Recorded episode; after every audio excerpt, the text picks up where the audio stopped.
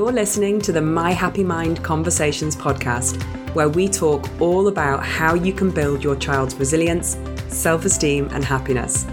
I'm your host, Laura Earnshaw, the founder of My Happy Mind, and I am totally dedicated to helping you become the best parent or carer that you can be.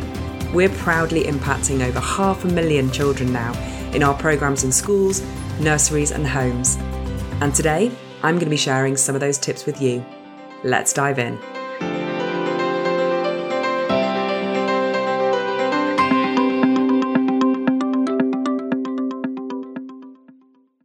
Hello, and welcome back to the fifth and final episode in this special section of episodes all around the factors that contribute to our well-being. Now, we've been on quite the journey over the last four episodes looking at each of the different areas that we know from the science really positively impact our well-being.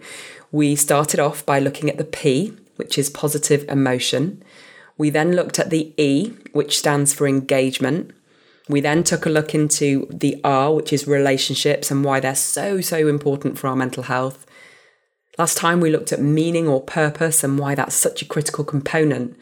And today we're looking at accomplishment and why accomplishment is so critical to how we feel. So let's dive in. Accomplishment or achievement is actually one of the most powerful levers that we have available to us to impact our happiness. And when I'm talking about accomplishment, I'm simply talking about making things happen or getting things done. Now, the reason this has such a positive impact on us is that when we achieve something or we make something happen or we tick something off that to do list, it makes us feel really, really good.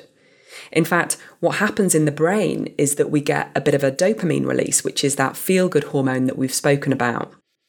And so when we achieve something, it makes us feel good, makes us feel good about ourselves. And in that process of us feeling good, guess what then happens? Well, we're in a better mood, so we tend to be more cheerful with others around us, which makes us a happier person in general and a happier person to be around. And when we're happier to be around, then we tend to have better relationships. We tend to be more forgiving and understanding, and so on and so on and so forth. So when we feel like we're getting things done, we feel happier. And again, I'm recording this episode whilst we're in coronavirus lockdown. And this is one of the things that I've really, really noticed about this time is that I have been able to get less done than I would typically because my kids have been at home. And normally I have at least six or seven hours a day to work. And I'm having to now homeschool, right? As many of us are. And so my time in the day is limited. And so therefore I get less done. And I've really noticed how this has affected my overall well-being and my sense of satisfaction because I'm used to being able to get lots of things done and I get frustrated when I can't and the only reason I can't is time right so it really is a clear relationship for me and for, for many others around accomplishment and happiness or, or well being. And the interesting thing about this is that actually the type of accomplishment is really, really important. So there is a much greater well being effect with some types of accomplishment than there is with others. Let me say a bit more about that. When we're doing something that is let's define it as a basic chore, something that we just need to get done. Let's say the ironing or emptying the dishwasher. Maybe not your favourite job, certainly not mine. When we do that job and we get through it, we do get a little bit of a happiness buzz. We do get a little bit of that release of dopamine in the brain. It does make us feel better in the moment. But it's not huge. It's kind of like, oh, phew, great, I'm glad that job's done. In contrast, when we achieve something that we've really dreamt of and that we're really passionate about and linked to last episode that we're really in alignment with, so it's really aligned with our mission and purpose, the well-being effect that we get is far greater. So let's take, for example, the person who's a really keen runner and they set themselves a goal to do their first 10K. The feeling of satisfaction they're going to get when they complete that first 10K is far greater than the feeling they got when they cleared the ironing basket or they emptied the dishwasher.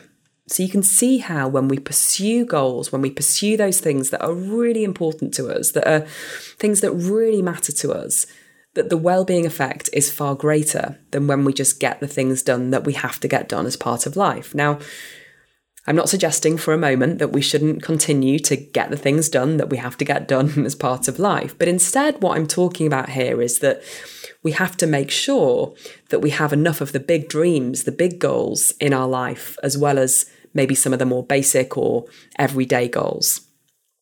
And this is where, again, I think being in tune with your meaning and purpose, as we talked about last time, is, is so critical because often life has a habit of encouraging us just to get through. Sometimes it feels like we just want to get through the week, right? We just want to get through the day, or we just want to get through the week, or even get through the month. We just want to make it to payday. And when we're in that mindset, we're in that mode, it's a really good indicator that you're probably not in alignment with your purpose, that you're probably not doing enough of the things that really make you happy. And what that in turn does is says that maybe we need to address some of that. Maybe we need to do something with that so that we are spending more time in our kind of area of meaning or in that in that area that makes us feel very passionate. And the reality is, for children, this is often the case. So, for children, most of their goals are set either at school or by parents, right? So, they might have to read a book or learn their spellings, or they might have to tidy their room or do their chores at home. And these are all important things. Nobody's saying they're not. I'm certainly not. But what I'm saying is that children are learning about goal setting and accomplishment through the lens of somebody else's desires, through the lens of what we want the children to do, not what they want to do. And so there's a risk, therefore, that children too aren't getting that big well-being effect from accomplishment that happens when you dream big and you achieve your goals. So, for example, let's say there's a little girl and she is football mad. And if you said to her right now, what's the one thing you want to achieve? She would say, to be able to do 20 keepy uppies.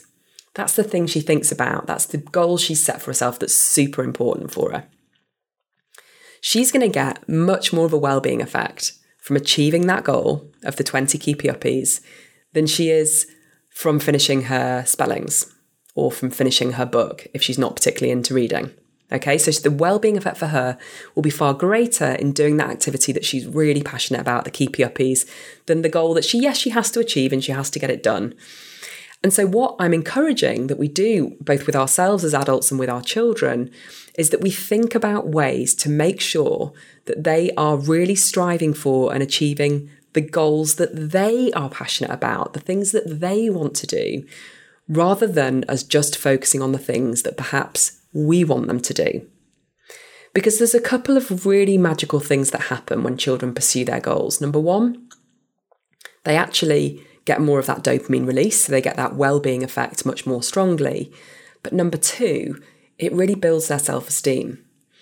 And the reason for that is that children are much more likely to pursue, to persevere, to be determined when they're pursuing a goal that they're passionate about than when we're asking them to do something that we want them to do.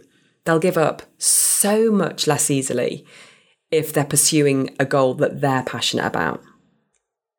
And so, this is why it's critical that not only do we set goals for ourselves as adults and as parents that allow us to role model this and for our children to see us setting goals of the things we want to achieve, but it's also critical that our children are setting those types of goals too. Now, these don't have to be totally outlandish and really fancy goals. They can be really simple things, but they must be things that your children are passionate about or that you're passionate about. So there you have it. They are the five key areas that have the most impact on our happiness.